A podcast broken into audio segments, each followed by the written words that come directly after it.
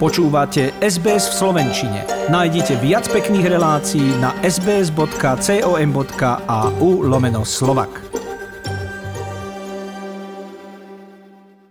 V tomto období zvykne navštíviť svetiňu v Lurdoch na juhu Francúzska každý deň okolo 15 tisíc ľudí.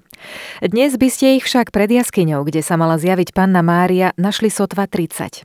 To však iba na oko. V skutočnosti sú ich milióny, a to vďaka kamerám a mikrofónom, ktoré zachytávajú sveté omše a vysielajú ich veriacim na celom svete. And though we are not that many because of this epidemic, but we are linked throughout the world with pilgrims doing this in a very spiritual way through the internet, aj týmito slovami, teda že sme, citujem, po celom svete prepojení ako pútnici veľmi duchovným spôsobom, prostredníctvom internetu, sa kňaz prihovára veriacim z jaskyne v Lurdoch. O pár stoviek metrov ďalej v rozhlasovom štúdiu sedí technik a strihá medzi 20 kamerami, ktoré vysielajú naživo prostredníctvom televízie Lurdy Web TV a cez francúzsky katolícky kanál KTO aj do všetkých frankofónnych krajín sveta.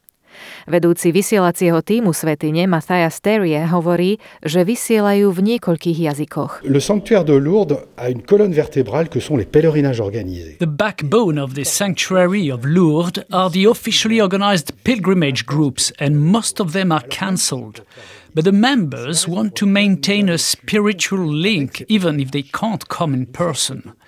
That's why we worked with them to put in place virtual pilgrimages or prayer services in front of the grotto, broadcast specifically for them in their own languages. Každý deň sa bohoslužby konajú vo francúzštine, angličtine, taliančine a španielčine a príležitostne aj v čínštine a korejčine. K dispozícii je tak televízny a rozhlasový prenos, ako aj Facebook Live.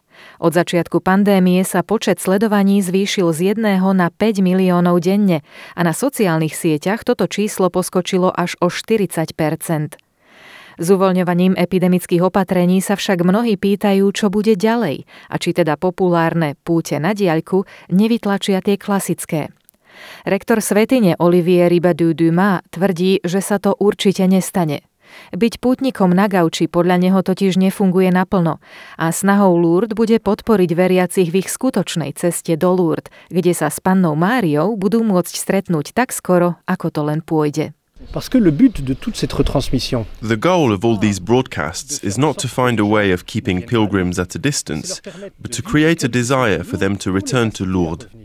A pilgrimage sitting on your couch doesn't work.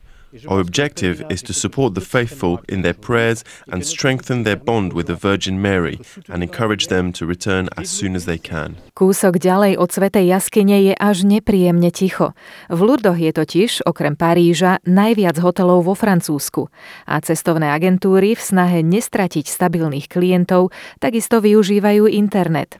Lisa Dodd už cez videohovor na telefóne zapálila mnoho sviečok v jaskyni v mene svojich klientov, z ktorých mnohí chodia do Lourdes každý rok. We know that they are missing Lourdes because we get a lot of repeat business. They would come back year after year, and so uh, missing one year of their annual pilgrimage is a big deal to them, and we understand that.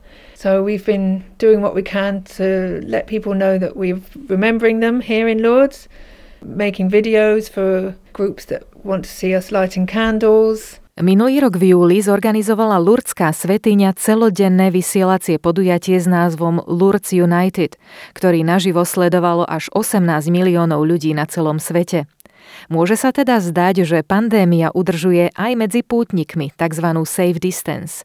Oni sami však túžia zostať v spojení, oveľa silnejšie ako kedykoľvek predtým. Páči sa mi?